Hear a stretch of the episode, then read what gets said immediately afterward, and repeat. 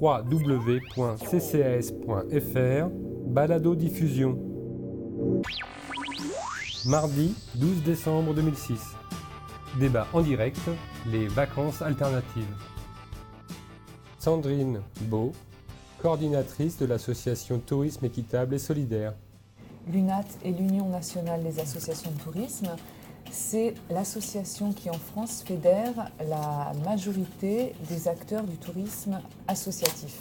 Et au sein de l'UNAT, moi je suis en charge du secteur du tourisme équitable et solidaire. D'accord. Et l'UNAT est investi dans le soutien au tourisme équitable et solidaire depuis environ six ans. Et au mois de mai 2006, nous avons créé l'ATES, qui est donc l'Association pour le tourisme équitable et solidaire, qui est une association portée par l'UNAT mais indépendante de l'UNAT et qui a pour vocation de promouvoir de façon plus large et plus structurée ce secteur. Sur quels critères on doit choisir son organisme avec lequel on part? Alors, il y a évidemment les critères, les critères communs à toute organisation. Euh, qui sont des critères qui, aussi bien euh, que sur la structure en elle-même, la gestion de Mhm. l'association en France. Et d'ailleurs, j'insiste, je peux dire aussi qu'il n'y aura pas forcément que des associations. La thèse va être ouverte au monde non associatif parce qu'on estime aussi qu'il peut y avoir des SARL qui travaillent dans le même esprit, dans le même respect que les associations. Donc il y a des critères vraiment sur la structure, sur la façon de concevoir les voyages, sur un des points les plus importants, le partenariat, avec quel partenaire on travaille, comment sont rémunérés les gens sur place, quand, comment sont élaborés les contrats. Donc c'est vraiment un souci dans la transparence de la gestion et du partenariat.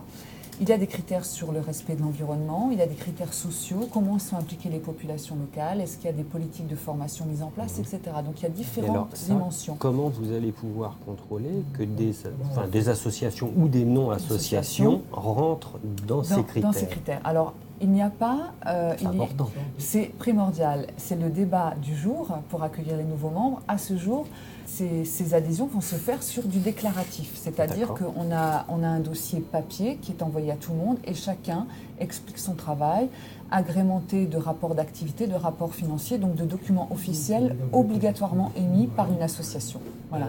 Donc c'est avant, il n'y a pas de contrôle terrain à ce jour. C'est pas qu'on ne le souhaite pas, c'est que pour l'instant c'est très difficile et coûteux à mettre en place.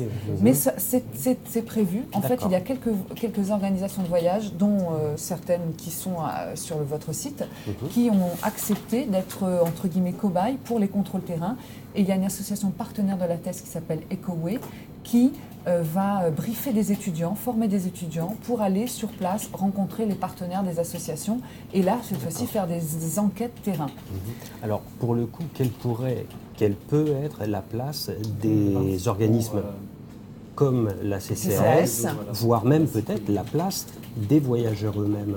Est-ce qu'on peut imaginer qu'ils contribuent justement à améliorer euh, cette, euh, ce retour d'information Ça se fait déjà parce qu'en fait, s'il n'y a pas de contrôle terrain, toutes les associations le disent, tous les, tous les responsables d'associations le disent. euh, à ce jour, c'est le voyageur qui est le meilleur garant et le plus grand Mhm. contrôleur.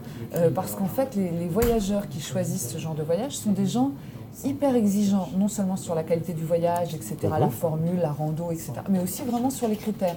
Et, et en fait, les plus exigeants ce sont les voyageurs eux-mêmes qui, sur place, n'hésitent pas à demander au guide comment vous êtes payé, comment ça se passe, et le puits que vous dites actuellement en cours de construction, Mhm. est-ce que je peux aller le voir, etc.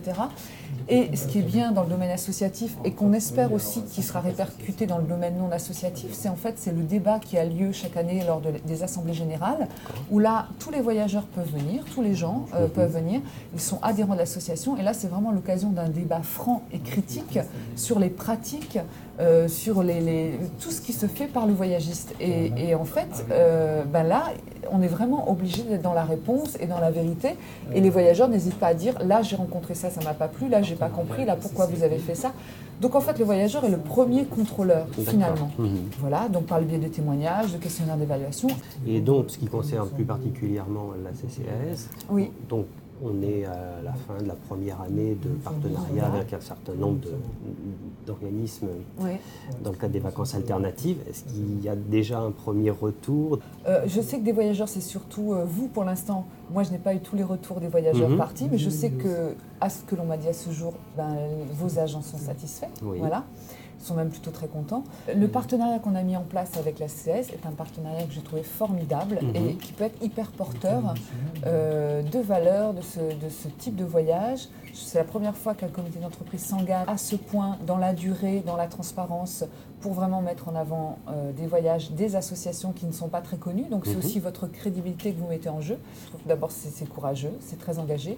Là, je trouve que ça s'est très bien passé. Voilà, maintenant, voir comment on peut mieux travailler ensemble, comment nous aussi, la TES, moi, je peux vous aider dans la promotion, peut-être dans l'animation, comme on le fait cet après-midi, Mhm. euh, pour parler directement à des personnes qui sont intéressées, mais peut-être encore dubitatives, etc. Mhm. Voilà, donc ça, on doit faire peut-être, nous, un effort de collaboration pour mieux promouvoir, mieux faire connaître et mieux dialoguer avec C'est des de personnes. toute façon, on l'a compris, c'est un, un- un domaine qui est en, en pleine construction. Voilà. Et bah, chacun de contribuer à faire en sorte que ça avance dans le ça bon avance sens. dans le bon sens. Voilà. Merci beaucoup. Je vous en prie.